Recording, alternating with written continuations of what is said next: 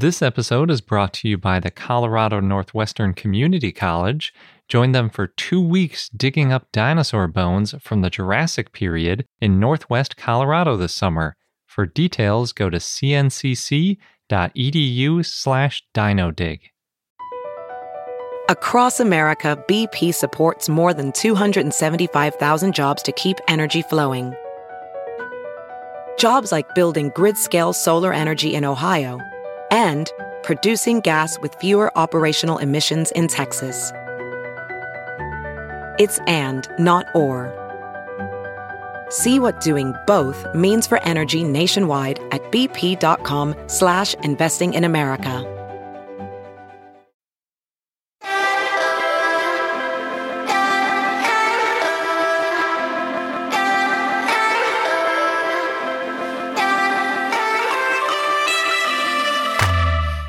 Hello and welcome to I Know Dino. I'm Garrett. And I'm Sabrina. This week we have an interview with Dustin Growick, who does all sorts of great dinosaur-related videos on YouTube. And many other dinosaur-related projects. Yes. We have Dinosaur of the Day, Qantassaurus, and we have a bunch of dinosaur news. But first, as always, we like to thank some of our patrons who keep our podcast running and help us pay for hosting and all of the other things you have to pay for when you run a podcast. And just make us feel warm and fuzzy inside, especially around the holidays. Yes, it's a great Christmas gift for us. So thank you specifically this week to Chris, Nicholas, Trent Carbajal, Stefan, Nutmeg, Taya, Dashiell Hammond, Stego Sophie, Lalin, Ayumi, Paula Canthus, Lydia, Kentish, and Jackson Crawford. Yeah, thanks again so much. It really means a lot to us. And if you want to join this group of amazing people, then check out our Patreon page at patreon.com/iknowdino for some cool rewards. It's not too late to give us a Christmas present. Or New Year's. Yeah, there we go. We will accept any sort of holiday gift. Any time of the year. Yes. Flag Day. I would take Flag Day gifts for sure. It's an important one. And now jumping into the news, we have another new dinosaur, as per usual. This one was published in the Annals of the Brazilian Academy of Sciences and written by Jorge Calvo and Bernardo Riga. And it's a new titanosaur from Argentina. Nice. We're going old school. It's been a while since we had a titanosaur from Argentina. Mm-hmm. It used to be like every week there was a new titanosaur from Argentina, but we had a little break. This one's named Baalsaurus, Mansiae, and Baalsaurus is after the dinosaur site where it was found. And additionally, Baal is the Phoenician god of fertility, which I think is why that area is named Baal. And then Mansiae is after Juan Eduardo Mansia, who discovered the fossil. So that's a good choice for a fossil name, I think. Yeah, agreed. And Juan's also a technician at the Geology and Paleontology Museum of the National University of Comahue. Hopefully I didn't butcher that pronunciation too much. Now, typically from Argentina, we only find partial sauropod remains. We're used to finding primarily like large leg bones is a pretty typical thing from Argentina. This time, we only found a single dentary, which is half of the lower jaw. It's a more unusual bone to find. They said of the dozens of known titanosaurs named, only 9 have been found with a dentary. So, wow. Yeah, it's pretty cool. It's always good to find. I'm a little bit spurious on naming a new dinosaur after a dentary, though. I was a little curious about that, too, when I read it, because it seems like it used to be more common to name new dinosaurs based on very few bones, and less so lately. Yeah, especially because when you're naming a new species, you want to know that it's unique from other related species, which really means that you need to have some overlap in the bones so that you can compare them. And like we were saying, we've got tons of dinosaurs named from Argentina that are titanosaurs, and they're known from other parts of the body. So in North America, we only have Alamosaurus because most of the finds don't have overlapping material, so we can't be certain that they aren't the same genus. So to be conservative, we just say, well, they're all Alamosaurus, and maybe later on we'll find some bones that fit in the rest of the puzzle, and then we can tell that they're not all the same dinosaur. But it seems like they're taking a different tact, and they're like, well, its jaw is different than the other 9 jaws that we found, so we're going to name it a new species. I think it's pretty likely that it'll either get synonymized with another titanosaur later, if we find more bones that fill in the gap, and it lines up with a pre-existing named titanosaur, or I think it might just get invalidated because we won't be able to show that it's unique. I'm not sure. We'll see. But the details of the dentary are kind of interesting. It has 13 teeth, and it's L-shaped, they call it, which gives it kind of a rectangular snout. It's got, you know, more of an angular kind of jaw. Like you can think of some of those dogs, like maybe a schnauzer or something that has that kind of squared off mouth on it. Whereas, you know, like some of the other snouts you might see, like on a bird, it's very pointy. They said there's also a lot of U-shaped snouts, which I guess that might be more like a crocodile or something, where it's kind of more, you know, rounded in the front. Because the dentary is really just half of the jaw, and so since they only found one dentary, it's just that one sort of hockey stick shaped part of the jaw on the bottom. The dentary is pretty similar to Bonitasaura that we've talked about before, and because of that, they just used the Bonitasaura skull to scale this dentary up and figured that, well, it's probably about a 40 centimeter long skull if they had found the whole skull, which would only be a foot and 4 inches too. It's pretty small for such a huge dinosaur, although I guess we don't really know exactly how large the dinosaur was since all we have is the dentary. True, but if it's being classified as a titanosaur, you would think it is larger. Yeah, although I guess a lot of times they do have kind of small heads, relatively speaking. True. If you're interested in seeing this, I don't think it's on public display, but it is housed at the Geology and Paleontology Museum of the National University of Comahue Museum. And up next is a paper by Zishao Yang and others, and it was published in Nature, Ecology, and Evolution, and thanks to Steve for emailing it to us. It's kind of a pterosaur aside. We usually try to stick specifically to dinosaurs because there are so many other Mesozoic creatures that we haven't really gone through all the dinosaur stuff yet. Right, but this one could be related to dinosaurs. Yeah, very much so. So the article starts, pterosaurs were the first vertebrates to achieve true flapping flight. So obviously, the other animal that achieved flapping flight in the Mesozoic was dinosaurs. But unfortunately for pterosaur researchers, they went extinct at the end of the Mesozoic, whereas we, you know, obviously we have birds. So for birds, we can kind of look at modern birds and we can figure out a lot of details about how different bones might have been structured, what kind of muscles they might have had, and things like that. Whereas pterosaur researchers are kind of missing a lot of this information. And one of the things that they're missing is feathers. So we have modern bird feathers that we can kind of compare back and try to trace the evolution into dinosaurs. But for pterosaurs, we have a lot more unknowns about the feathers. And it's kind of important because one of the biggest questions about feathers is when exactly they evolved. We know that modern birds are the only thing that still have feathers, but there are all these other archosaur lineages, like pterosaurs, that may have had feathers. So the question is, did just dinosaurs evolve feathers? Did they evolve just within a specific branch of dinosaurs, like theropods? And then maybe separately with things like, you know, certain ceratopsians or something? Or did they evolve way back in the early days of the Triassic with some other archosaur, and then that same feather evolution was passed on to both dinosaurs and pterosaurs? Because we have found pterosaurs in the past with some sorts of proto-feathers, so we know that they at least had some kind of feather. So the new finding, what it is 2 new pterosaurs that were found in the middle late Jurassic, about 165 to 160 million years ago, with feathers. And the thing that makes them kind of unique is that the feathers had some branching. They weren't just single filaments. So you're starting to see these sorts of different structures. There's all sorts of weird different feathers that came out. Some of these kind of look like a feather duster, where they just kind of all come from a central point and then fluff out like a downy feather. Other ones are a little bit more branched. They're starting to look a little bit more advanced, almost like getting to flight feather sort of territory. And then, of course, there are the monofilaments that we've seen before. It's not really that much older than the previous find, so they had found stuff from like the 150 million year sort of time frame, maybe even 160. So this is only like 5 to 10 million years before those, but it is, you know, another step back, so we can kind of assume that these more advanced feathers may have been in common between other archosaurs, if you really want to connect the dots and assume that it didn't evolve more than once. And the authors kind of hypothesize along those lines, saying that just as the early mammals evolved hair to insulate their warm-blooded bodies in the Triassic when they evolved, archosaurs may have evolved fuzzy feathers around the same time to insulate themselves as well.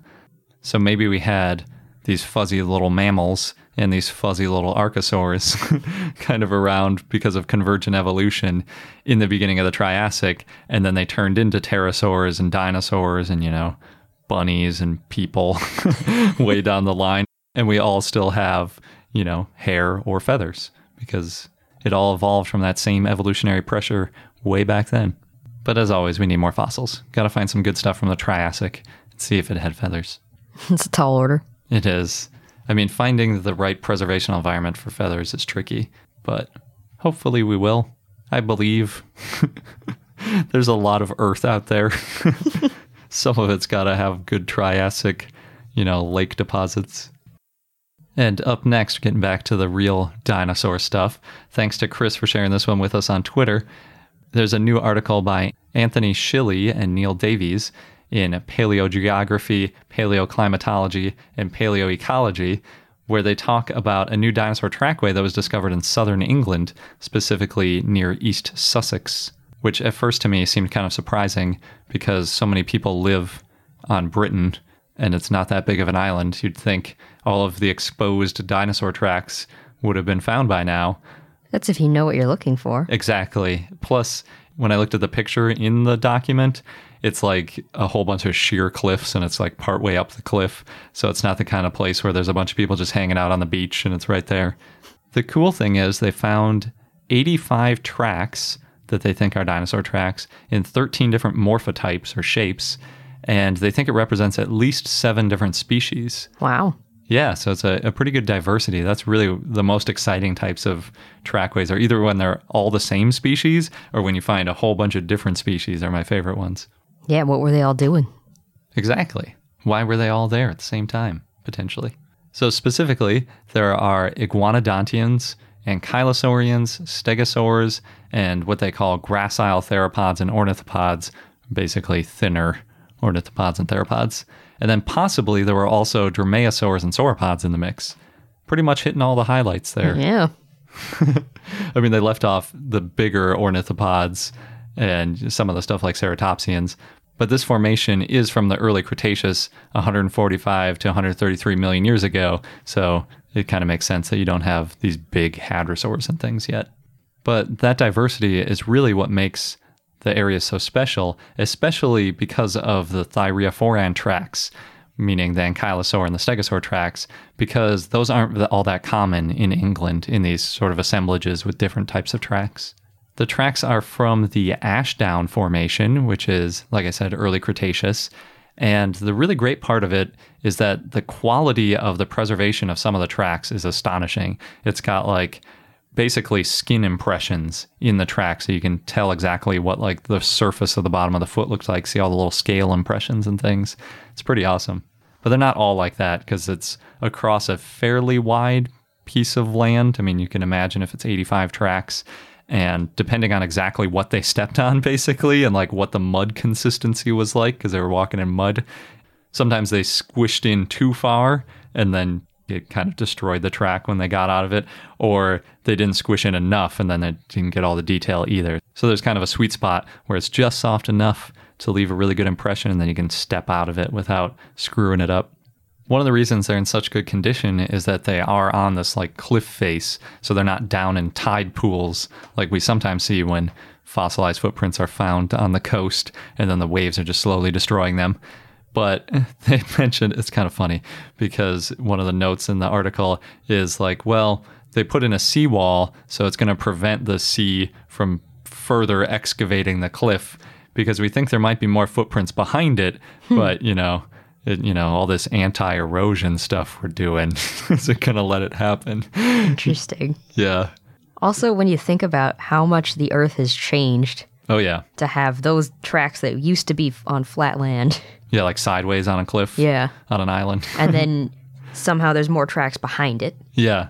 Yeah, it's really interesting. They're piled up, but like horizontally. I also just think it's funny that some people want the cliff to slowly fall down. Mm-hmm. See those tracks. Yeah. Like I hinted at, they think that they fossilized so well because the dinosaurs walked in mud, and then they think what happened after that was that the footprints were buried in like river sediment in a crevasse splay, which is basically where like a river floods, and it kind of like blasts out all this bank of the river into the surrounding area, and it covers stuff up. Sometimes we find dinosaur fossils in areas like that where we think something got buried in these floods, but in this case, all we found was footprints.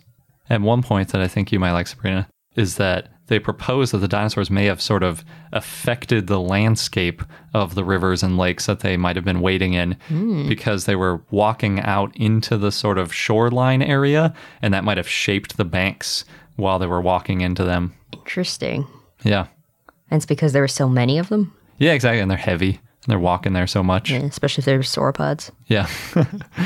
Yeah, exactly.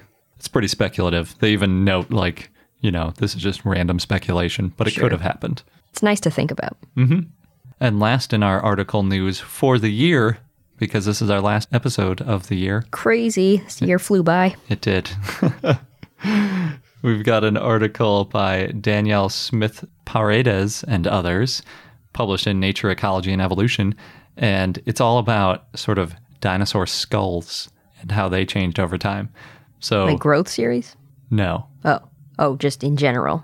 Yeah, so you're talking about ontogeny, I'm talking about phylogeny. Okay. So this is over time in terms of evolution, not in terms of their life. It's a good distinction to make for sure. And like I hinted at before, since we have modern dinosaurs in the form of birds, we can do fancy little tests on baby dinosaurs and see sort of how they develop. Like chickens? Yeah, exactly. Chickens, I think in this test, they used chickens, ducks, some other bird from Chile. I think they had quite a few little different dinosaurs that they were studying. But what they wanted to know was how modern birds ended up losing two of the bones that non-avian dinosaurs have in their skull. So specifically right around the eyeball in non-avian dinosaurs back in the Mesozoic, they had a post-orbital bone and a prefrontal bone. So the prefrontal is kind of in front on top, sort of like a brow sort of area where they had a bone. And then the post-orbital is like right behind the eye, as you might guess, because post-orbit behind the eye. But in modern birds, they don't have either of these bones. So for a long time, the question has been, well, where did those bones go? And according to the authors, the previous assumption was basically they just were lost during evolution.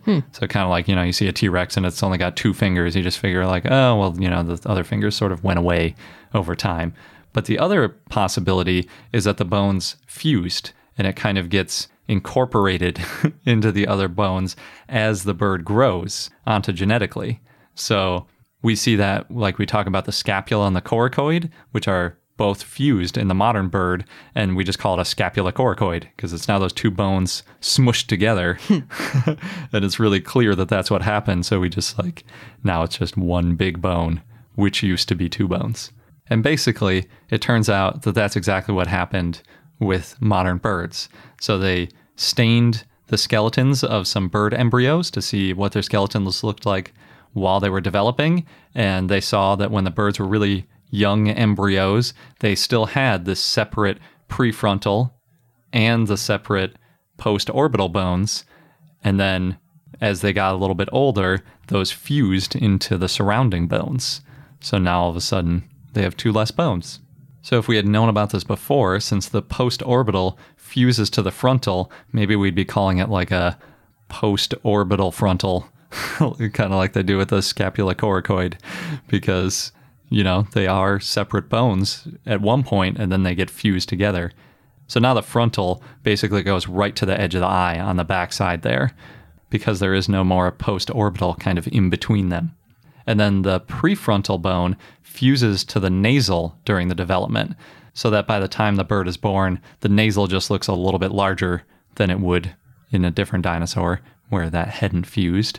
And if you're wondering, the nasal bone is the bone that connects the top of the head, right where the frontal is, all the way down to the premaxilla, which is near the tip of the beak. So the frontal is kind of like the top of the head, and then like if you imagine you have a big snout, so like the frontal would be the top of your head, and then the nasal would be sort of that part that connects the snout, like the tip of your snout, to the top of your head. Or if you're wearing a mask, the top of the mask would be the nasal. That might be easier to imagine. Yeah. It's kind of interesting because this is more evidence that birds are in fact dinosaurs. I don't think anyone's really questioning that anymore, but in case you need another piece of evidence, this is very clear evidence that they have a dinosaur skull that just has turning into a bird skull, and you can see a little bit of that while they're developing. And I think the especially useful part is that this might be useful in evo-devoing a Chickenosaurus, because we can see during development they still have all the elements of a dinosaur skull, and we already know you can add teeth back and separate the dentaries and get rid of the beak. So yeah, we're getting closer all the time.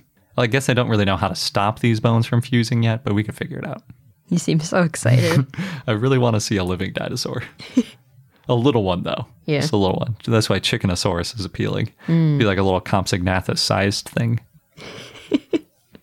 You mean non-avian dinosaur, because you could go see a chicken. Oh, that's true. Yeah. A chicken is a Chickenosaurus. Is that what you're saying? Yeah. Got some updates on the dinosaurs in Oregon. So a few episodes ago, we talked about a toe bone that was found in 2015 and published by Greg Retallick this year of an unnamed ornithopod. That was the first publication about a dinosaur found in Oregon. And then in November, Dave Taylor published about another dinosaur found in Oregon, which was the sacrum of a hadrosaur. However, it turns out he and that team found that fossil in the early 1960s at Cape Sebastian. They just weren't able to excavate it until 1994. And that one weighed about 70 pounds. It was over 2 feet long. It took many volunteers, and apparently a bunch of children volunteered to help dig it out. And the crew brought the fossil to Portland. But then it wasn't until Taylor retired in 2013 that he had time to prepare the fossil.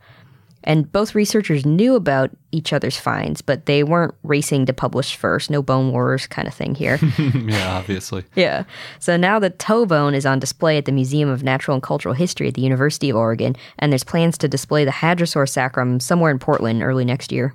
I saw somewhere that they weren't sure that it was definitely a hadrosaur yet, and that it might have been some marine animal. That was before he published. Oh, okay, it was? All right. Yeah, I think that was in the paper where he was naming the toe bone. He was like, there might be this hadrosaur sacrum, but it could be something else. Yeah, that was the only reference they had, because it was unpublished, so until it was formally described, which it now is. Cool. The hadrosaur sacrum is probably a lot more exciting looking than the toe bone. The toe bone literally just looks like a rock. I saw like a rotating 3D image of it, and you're like, yeah, that's a really worn down rock. It's surprising they could even figure out that it was from an ornithopod. Yeah. And that's as specific as they can get, because it's pretty damaged. But still cool, because the odds of finding dinosaur fossils in Oregon. Oh, for sure. Yeah, I think they were both off the coast, like in marine settings, so you wouldn't expect them to be like immaculate. Mm-hmm. BBC published a story on how a shepherd found one of South Africa's largest dinosaur bone beds. Dumangwe Thiobeka was visiting his family's burial place in eastern Cape Province, and he saw a really large bone. And one of the locals in the area, James Lalin, said that it was a dinosaur bone. And so they brought the bone to a third person, Themba Jikajika, who is a geography teacher at a nearby school, and the three of them that got paleontologists from Wits University to confirm that, yes, this is a dinosaur bone. So the university, they worked with other universities to start excavating the site earlier this year, and they think that there's at least 12 dinosaur species and hundreds of fossils at the site from the Jurassic era. Wow, that's super cool. Yeah. And now the three original people who were involved hope that the site can become a UNESCO heritage site to attract researchers and tourists and help boost the local economy. Cool. Yeah. In another part of the world, the Canadian Museum of Nature posted about their work on preparing a large triceratops skull, and they've been working on the backside of the frill for more than 5 months now. They found fossilized skin, and they still need to prepare the rest of the skull to find out more details. Wow. But that's pretty cool, and that could totally change the way we think triceratops looked. That's what they were saying. Yeah, because there have been questions about, like, was it covered in keratin or, you know, what was on the frill? So it's good to get some information about that. Brian Switek published an interesting article on Smithsonian about how the asteroid impact was only a part of the story of the KPG extinction, which, yeah, we've talked about that before. So there's researchers who are looking at, quote, the broader patterns of life at the time, end quote, instead of just the moment of impact. There were a lot of things happening at the time. So, for example, quote, sea levels were dropping, the climate was trending toward a cooler world, and a part of prehistoric India called the Deccan Traps was bubbling with intense volcanic activity, end quote. So, to understand the impact of the asteroid, Paul Barrett from the Natural History Museum in London said that we need to know the rates of extinction before the event. And he said, quote, this would make the difference between the cataclysmic events at Chicxulub being either the primary cause of the extinction or merely the coup de grace that finished off an ecosystem whose resilience had been gradually worn away, end quote. Which makes sense, and that's a question we've heard a few times come up. It would also be good to know how the different ecosystems around the world handled the impact. So what was going on there before and after? Some places were there more frequent fires? Or how did the dying out of one animal affect things? For example, Triceratops was a major food source and also helped to disperse seeds. So what happened when it went away? Those plants, they would have suffered. Other plants that they may have trampled may have done better. Yeah, and if it's like you're in bad conditions, maybe something else couldn't just step in and take its place. Mm-hmm. And it's also interesting to look at what survived and why, because, you know, a lot of the small animals that could eat a variety of foods did make it, but not all of them. Yeah, a ton of stuff went extinct all over the place. It wasn't just that simple. The difficult thing, though, is it's so hard to get that kind of resolution to see, like, the order that things went extinct, because in geological time, you're usually talking, like, millions of years, and all this extinction is, like, more on the thousands of years sort of time scale. So it's a couple orders of magnitude more granular than we can get right now. Yeah. Well, also, if you want to, like what they were saying, look at the local ecosystems of various places, and you have to, in some of these places, probably get lucky.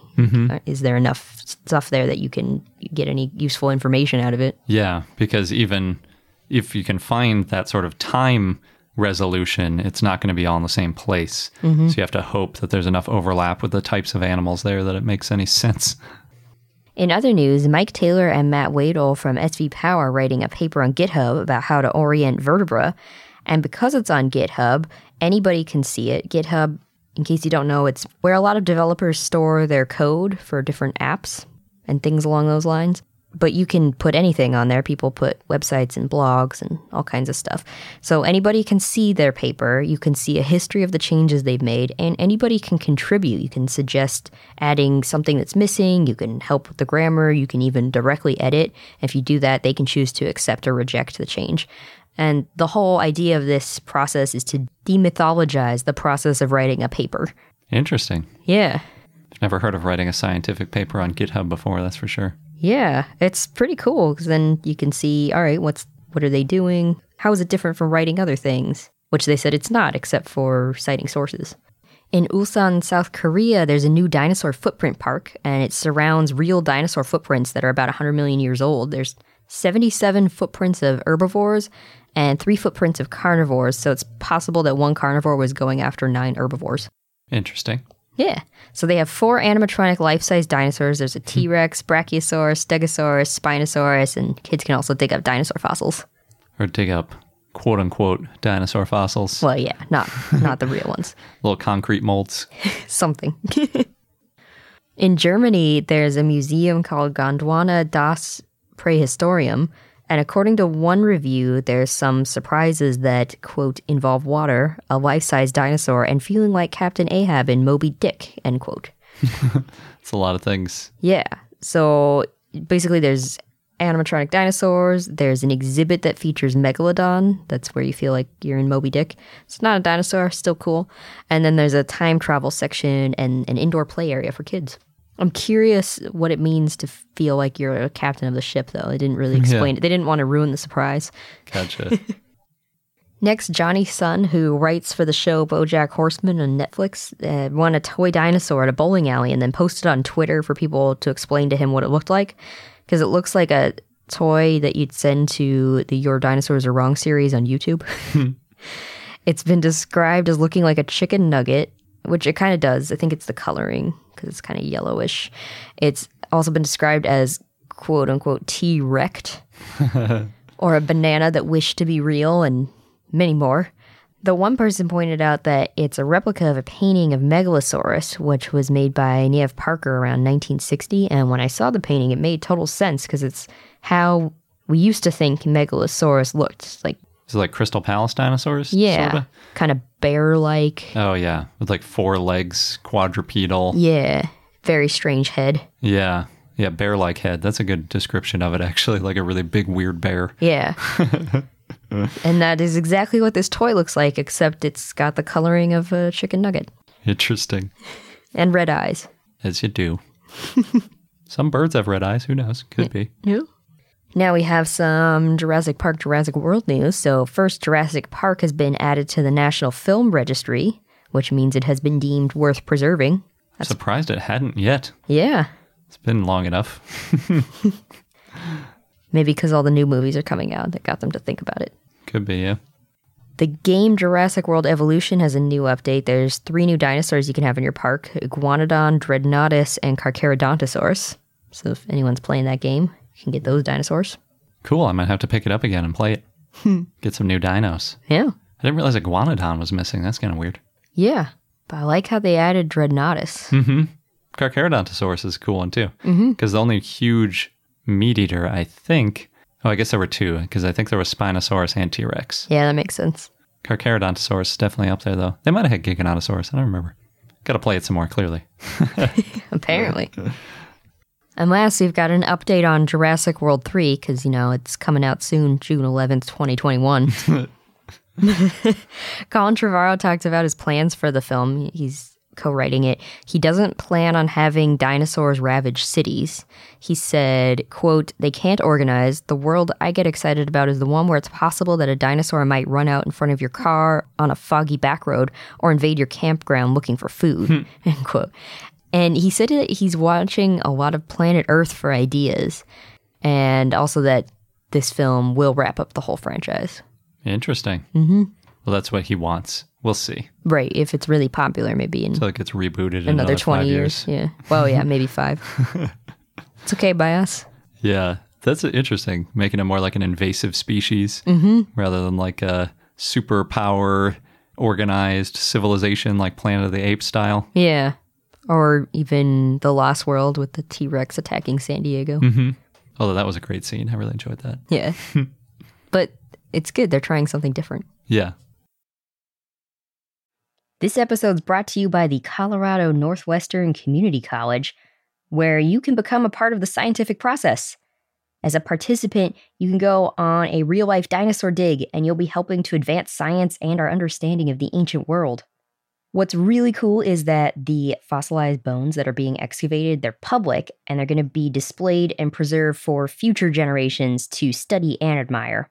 Yeah, we've mentioned how that's a really important part of the scientific process, not just getting them out and describing them once, but keeping them and preserving them so that future questions and future scientists can take a look at those bones to answer new questions and validate results. And the site is special and also near and dear to me because it's in the Morrison Formation, known for the sauropods, of course, of the Jurassic time. And it represents one of the best bone beds ever found in the salt wash member. Yeah, the current interpretation is that the site was the result of a brachiosaurus sort of jamming up a river and then other carcasses piling up behind it. Oh, no. And that's how we got a bunch of different types of dinosaurs all fossilizing together. So, oh, no, but also, yay. Good for us as scientists. And dinosaur enthusiasts. Yes. So there are 2 scheduled digs if you want to get involved with getting these bones out of the ground. You can go from July 6th to July 20th or from July 22nd to August 5th. Head over to cncc.edu/dinodig. You'll get all of the details.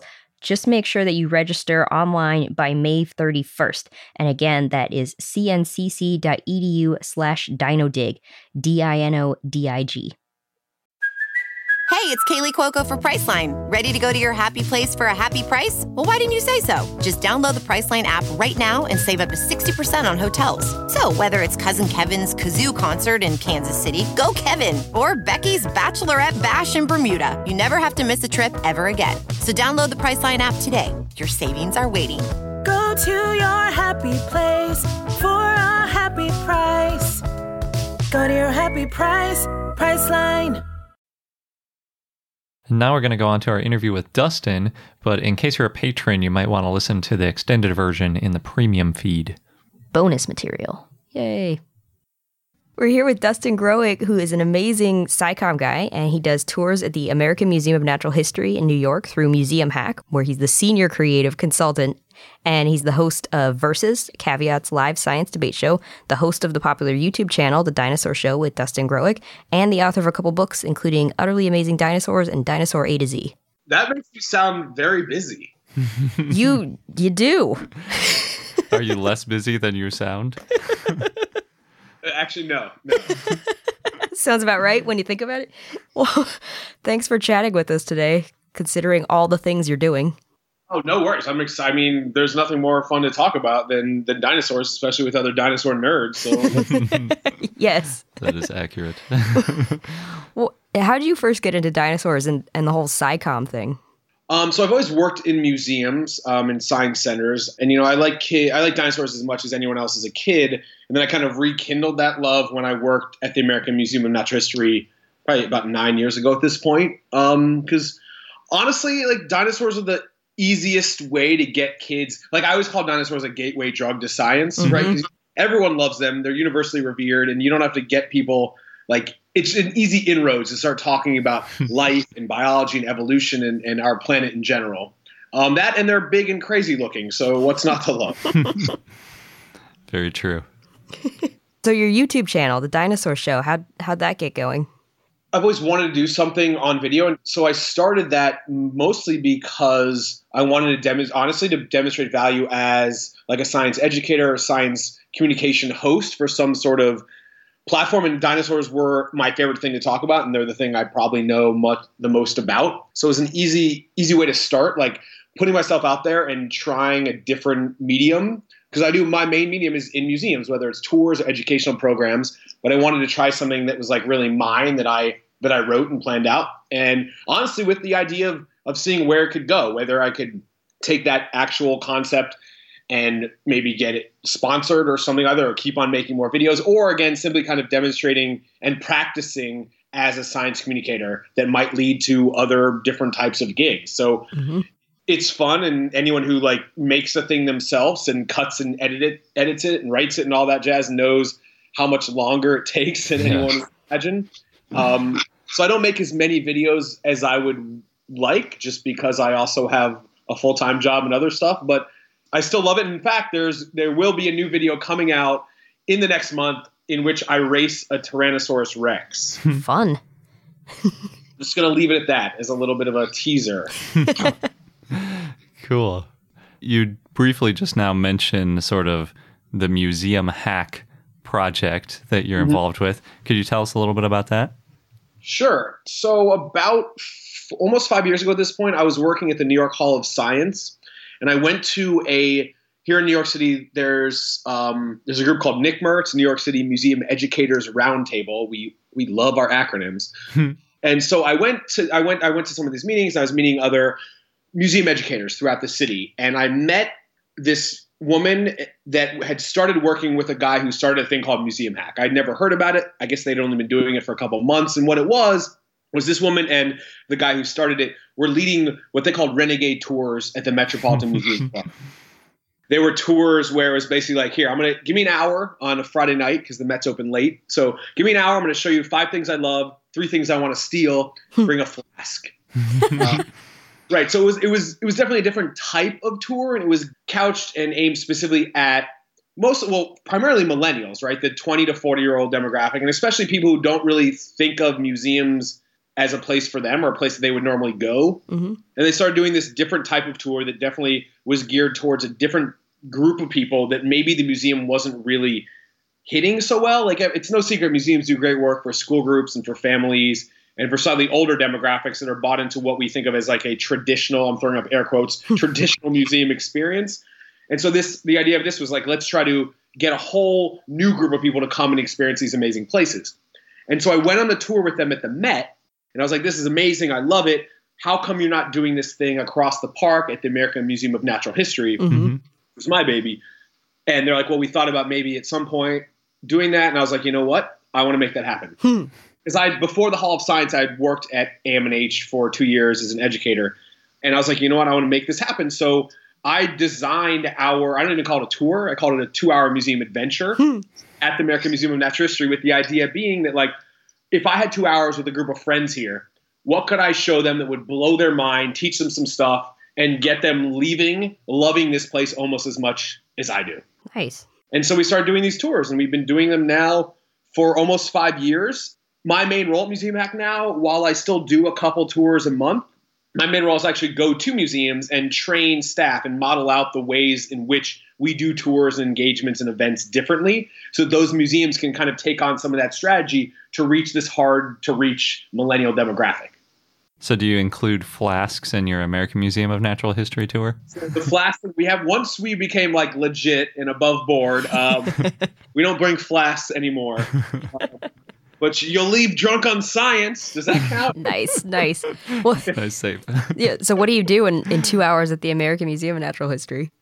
What don't we do? It is a whirlwind tour. So the way the tour is different is it's much faster paced. We focus there. We see some highlights, right? We're going to see the blue whale. We're going to see the dinosaurs. We're also going to hear a lot of like the crazy backstories that you don't hear on a standard tour. You're going to hear a lot of gossip. You know, you're gonna when you're not of the museum, you can approach topics a little bit differently. Mm-hmm. Like, you know, and I always start from a point of love. I love that museum. It's my favorite museum in the world. And now that I've been fortunate enough to have this job where I go to a bunch of museums, I have a larger sample size to now like legit say that I think that is one of the best museums in the world. Yeah. Same time, because I love it and revere it so much, and I know the science, it's kind of like a sibling, but like you can also poke fun at it. I'm going to point out the stuff that's like, why would they do this? Or like, this really needs to be updated. Or this is just straight up racist. And this hall hasn't been updated since however long. So you hear kind of an alternative viewpoint. We think very specifically at Museum Hack about the way we tell stories. There's a very specific way we outline every tour stop narrative that we know we're going to get people bought in, get them excited, and show them the mind-blowing facts. Like almost have mic drops at the end of stories. So we think very specifically about how we tell stories. But I think even more importantly, we always, always, always bake in to the entire tour a sense of community and a sense of agency. So like we're on this adventure together. It's not just about me as the guide telling you stuff. We're on this adventure together, and I'm going to ask you guys to do stuff too and be part and parcel to the experience. So we play a lot of games. We do a lot of photo challenges. We do activities that get people looking into space a little bit differently. So again, it's not just kind of the unilateral delivery of information that a traditional tour is. Mm-hmm. Do you have to plan for it? Because sometimes they'll have temporary exhibits in different museums. Do you have to change your format a little bit for those? We generally don't, on our tours, go into temporary exhibits because there's an extra surcharge that goes in there. A lot of museums have policies that third-party tour groups like ourselves are just not allowed to go into temporary exhibits. So we stay in the public exhibits. So you mentioned like the policies. Is anybody just allowed to like create a museum tour and just take people in? Like the way you guys do, or do you have to like do some kind of, you know, work something out with the museum to be allowed to do it? So we've always been in the camp of asking for forgiveness rather than permission. So these two major museums in New York that we work out of, they're public museums, right? Our tax dollars as New York State residents pay for them. And so they have open lecture policies. Like there are tons of third-party groups that do tours and birthday parties and scavenger hunts and stuff. So we're not the only ones that do that. We do go through group services now to buy our tickets in bulk because that helps them track how many people are coming in. We get a slight discount as well. But at the end of the day, our whole goal is to get new people to come to the museum and get them to love the place, like full stop, right?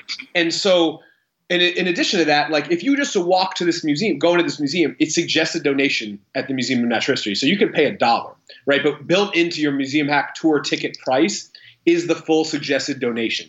So we're making the museum money, we're getting new people to come, and we're getting them to love the place. So at the end of the day, I mean, at first people are a little wary, but then once they understand who we are and what we're about, like, we're all on the same page and all on the same team here. Yeah. It's a win-win-win. Yeah. Cool. Do you have a favorite dinosaur specimen? Favorite at AM&H or in general? If you have a favorite one that's not at AM&H, that's also okay. Yeah. Well, I mean, you've been to many museums now. And we'll stick with the AM&H train. I think the T-Rex at AM&H is pretty great. I know Sue at the Field Museum gets most of the fanfare when it comes to T-Rexes, which I get. It's the most complete T-Rex ever found. But let's see, my favorite at AM&H. You know what? Can I make it a tie? Sure. The Parasaurolophus, just because that's one of my favorite dinosaurs. So crazy looking. But one that I think gets under-heralded is the Styracosaurus. Oh, yeah. Yeah, I mean, it's relative. You guys probably know it's relative of Triceratops, but it has like a way more crazy like hair metal band skull everywhere. Yeah. So that one's pretty awesome, too. I haven't heard it described like that, but I like it. Yeah. I just made that up. I haven't heard it described that way either. It's kind of like a Statue of Liberty crown or something, too. Yeah, that's a good point. I like that. Yeah. They should make it, you know, they're in New York. They should do some kind of like art of like a Statue of Liberty and Styracosaurus combo. Styracosaurus of Liberty? It almost works. Almost. It does, yeah.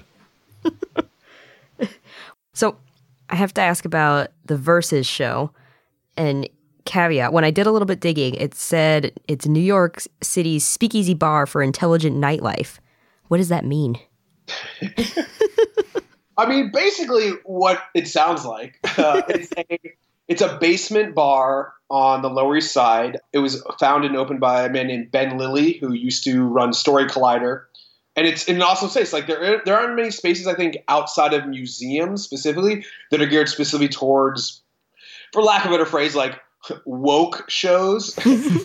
There's a lot of different types of shows, many couched on storytelling. Most of them have to do with like science communication. We talk a lot about like progressive social issues, but it's a bar that does a bunch of very cool, like smart, nerdy stuff.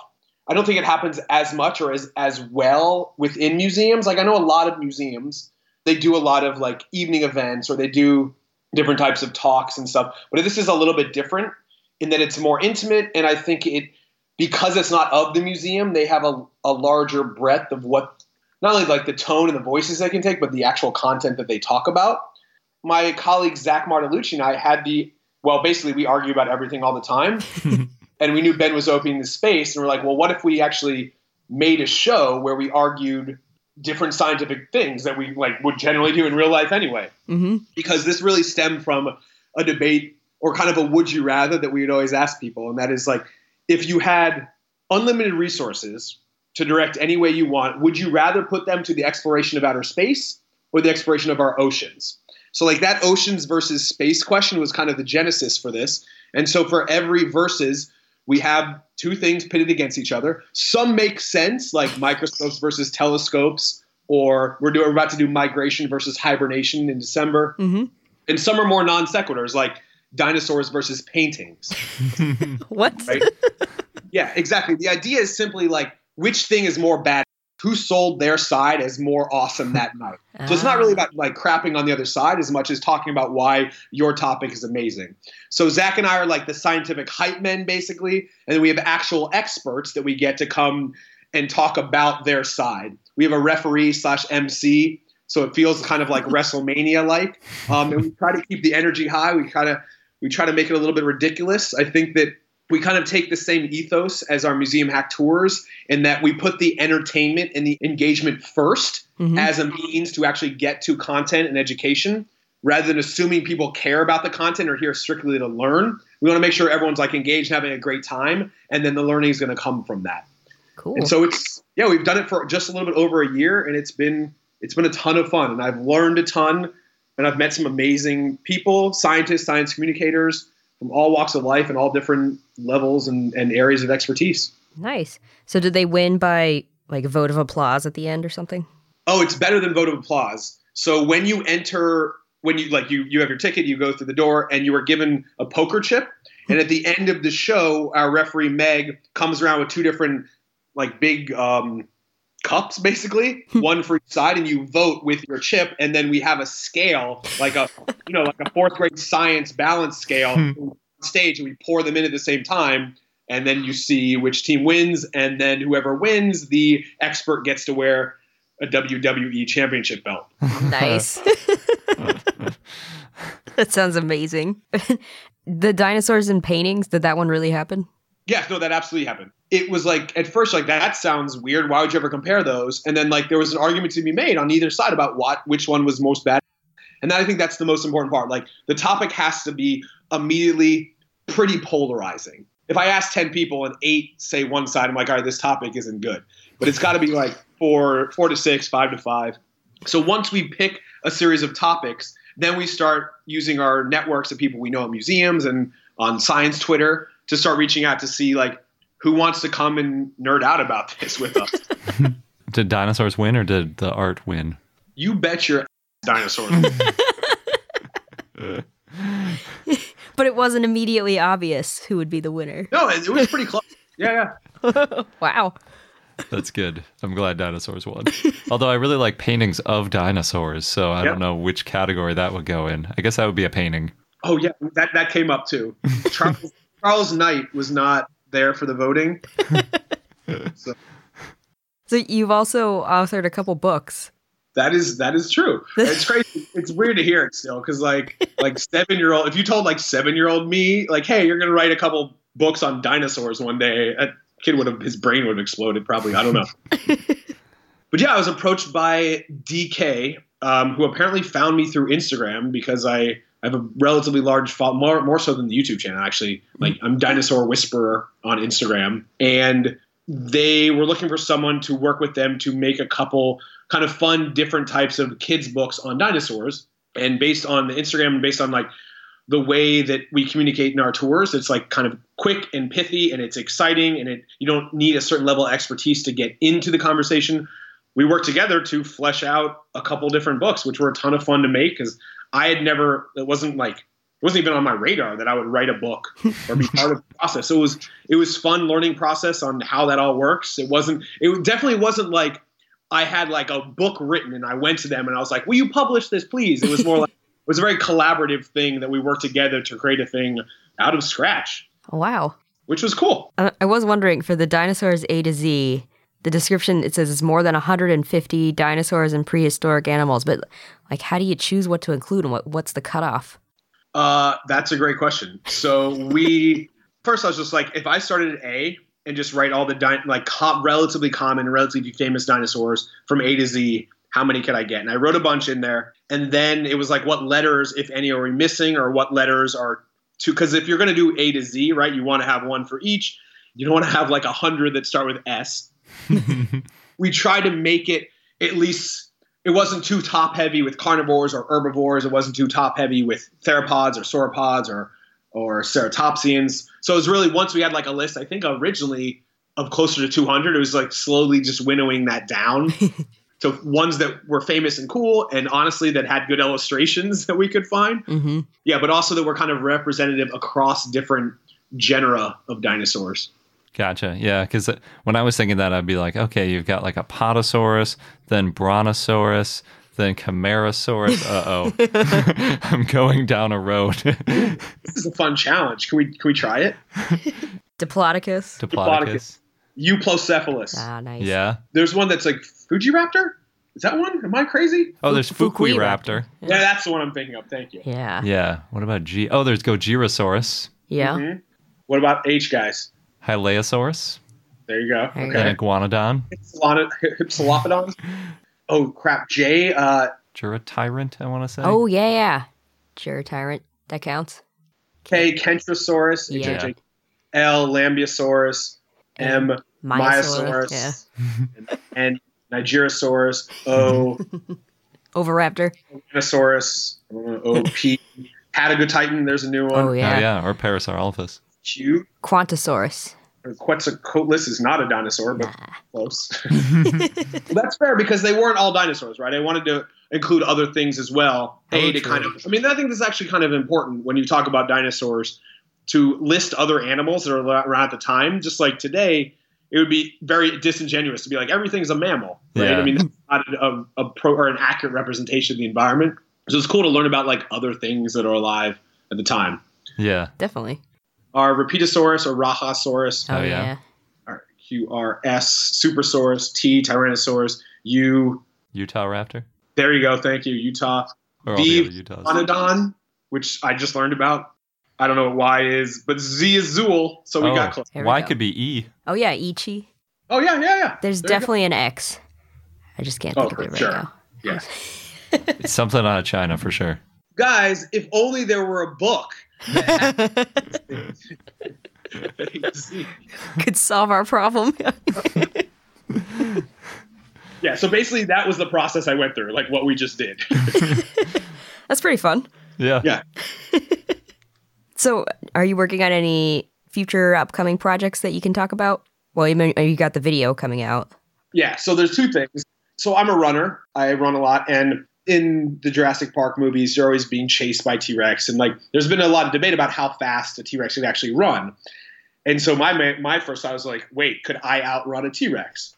And so the idea behind this video is let's look at the most current biomedical research that estimates what their top speed was. Then figure out, well, how long is this race going to be? And of course, then I'm just going to use the iconic Jeep chase scene from the original, right? Mm-hmm. And so long story short, in order for me to beat a T-Rex in a race, I would have to run like one length of a track, like a standard racetrack, 400 meters, in less than 60 seconds. Oh. Which is doable, but not easy. And I'm not going to say anything more. You'll have to see what happens in the video. No spoilers. Right, no spoilers. I will say we're split screening. It's not like I raced like a person in a T-Rex outfit. We're split screening me running on the track with that actual scene in real time. So you'll see. We'll see what happens. Cool. That's good. Yeah, that's fun. The other thing I'm working on right now is another book with my colleague I mentioned, Zach Martellucci, and another friend who is a stand-up comedian, actually. And we're writing a book about a rock, not the country, but an actual rock. A particular one? Its name is tentatively Gina. Okay. And Gina is a geode. Ooh. But no one knows that. I just, spoiler alert, no one knows that. Well, that's probably going to be the name of the book, so maybe that's not a spoiler alert. Yeah, but the idea behind this is, it's really about like teaching kids that it's what's on the inside that matters, and what's on the inside that is beautiful and special and unique to all of us. And like, it's this rock who is going through a lot of hard times, coming like not believing that until it discovers, and we all find out there's this giant, amazing, beautiful geode on the inside, and then everyone loves it for who it really is. Cool. Which is the general arc of the book. Nice. Yeah, sounds good. Which again was not even my idea. That was my stand-up comedian Kevin idea. He's like, listen, I have this idea for a rock book. You guys actually know the science behind this type of stuff. I was like, sure, let's do it. It's perfect. Yeah, collaboration's great. Yeah. Cool. So for our listeners then, we've mentioned a few of the things, but if they wanted to find out more about you and your work, where's the best place for them to go? Either Twitter or Instagram. I mean, if you are on Twitter, I'm simply Dustin Growick, at Dustin Growick. On Instagram, I'm Dinosaur Whisperer. Good name.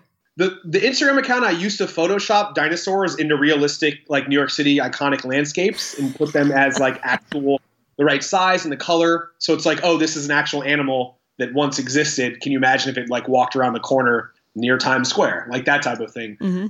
Now I use Instagram a little bit more to kind of like document my adventures at different museums. There's still a ton of dinosaur content. And yeah, and Twitter, you guys know Twitter. It's just a crazy conversation. So there's a lot of bad dad jokes and puns on there, as well as dinosaur content for sure. But the YouTube channel is just The Dinosaur Show. And so definitely subscribe to that, and you'll see me racing a T-Rex soon. All right. Awesome. Cool. Thanks so much for talking to us. Yeah, no worries. This has been fun. Thanks again, Dustin. It's always great talking to someone who's so clearly passionate, and again, he's done some amazing projects.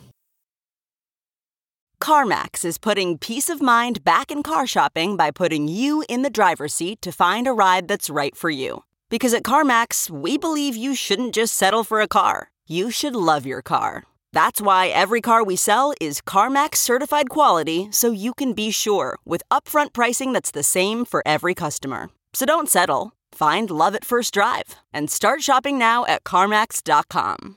CarMax, the way car buying should be. As you write your life story, you're far from finished. Are you looking to close the book on your job? Maybe turn a page in your career? Be continued at the Georgetown University School of Continuing Studies. Our professional master's degrees and certificates are designed to meet you where you are and take you where you want to go. At Georgetown SCS, the learning never stops, and neither do you. Write your next chapter. Be continued at scs.georgetown.edu/podcast. And now on to our dinosaur of the day, Qantassaurus, which was a request from Jack Draws, so thanks. It was an ornithopod that lived in the Cretaceous in what is now Australia, when it was south of the Antarctic Circle. It was a bipedal and herbivorous dinosaur, and the lower jaw had 10 teeth. Based on relatives, Qantassaurus would have had short thighs and long shins and been a fast runner. So it probably ran away from predators, similar to the way a gazelle does. Qantassaurus had claws on its feet and a long tail that was stiffened by ossified tendons that helped it with turning. It was about 6 feet, or 1.8 meters long, and it probably had a beak and leaf-shaped teeth in the back. Qantassaurus was a browser. It probably ate ferns and other vegetation using its hands, and it may have traveled in herds or flocks. It lived in a polar region, and it probably lived in cold temperatures, 21 to 37 degrees Fahrenheit, or -6 to 5 degrees Celsius, and it was coldest during polar nights, which could last up to 3 months. Qantassaurus probably adapted to survive the cold. Its relatives, though, were active throughout the year, no hibernation. There have been dinosaur burrows, possibly of small ornithopods, found along the southern Victorian coast, which might be Qantassaurus. Qantassaurus was found in 1996 as part of the Dinosaur Dreaming Project, which was run by Monash University and the National Museum of Victoria. It was found by Nicole Everett and described in 1999 by Patricia Vickers-Rich and Tom Rich. It was found near Inverloch. Only the jaw fragments are known. This is based on the jaw fragments. It probably had a short, stubby face. The holotype of Qantassaurus is of the left dentary of the lower jaw with 10 teeth. 2 other jaws have been referred to Qantassaurus. They are found in the same year at the same site. And Patricia said, quote, "The jaw is unique because it is short and stocky, whereas other jaws are long and slender." The type species is Qantassaurus intrepidus, and it's named after Qantas, the Australian airline, because it shipped fossils around Australia as part of the Great Russian Dinosaurs exhibit between 1993 and 1996, and sponsored expeditions to South America and Eastern Europe. The name means Qantas lizard, and the species name means intrepid in Latin, which refers to the harsh climate that it lived in. There may be up to 6 types of small ornithopods that lived in the Cretaceous in Australia, but they're only known from fragments. Relatives include Atlas copcosaurus and Lalinosaura. The first Victorian ornithopods were categorized as Hypsilophodontidae, that's a mouthful, based on similarities in the skull and tooth structure to Hypsilophodontids found in Europe, but they're now thought to be a wastebasket taxon, so it's undergoing revision. The validity of Qantassaurus is under review. Some think that it is valid, others think that there's not enough diagnostic fossil material. So exactly like the jaw that we talked about earlier from Argentina, is just a jaw enough? Who's to say? And our fun fact of the day is that to our count, there were 43 new dinosaur species named this year in 2018. At least that's how many we have reported, plus 1 that we haven't reported yet. And that's just as of this recording. There's still a few days left in the year. Yeah, so there could be another 1 or 2. Or 3. But no matter what, that's the most that we've ever reported. It's 1 more than we reported last year, and that averages out to 1 every 8.5 days. Wow. Yeah, so almost 1 every week. It's a good time to be a dinosaur enthusiast. It really is. Back in 2016, we only reported 30 new dinosaurs. I think there were 1 or 2 more that we didn't cover because that was the early days of us finding all of these dinosaur discoveries, but it was definitely less than 40. So I think we're pretty well into the peak here for most dinosaur discoveries, maybe even still increasing. Maybe next year there'll be more. Yeah, still. I think we've said that every year, and there's always been more. Yeah. I was a little bit worried that we might be passing the peak, but this year I think set the record. No worries. Right. Plus, we're already hearing about papers that have been submitted for next year. That's true. Yeah. So even if we are at the peak, there's gonna be quite a long tail of more dinosaur discoveries for sure. And that wraps up this episode of I Know Dino. Happy holidays! Don't forget to subscribe to us so you don't miss out on any new episodes, especially our upcoming best of. And join our community on Patreon at patreon.com/iknowdino. Thanks again, and until next time.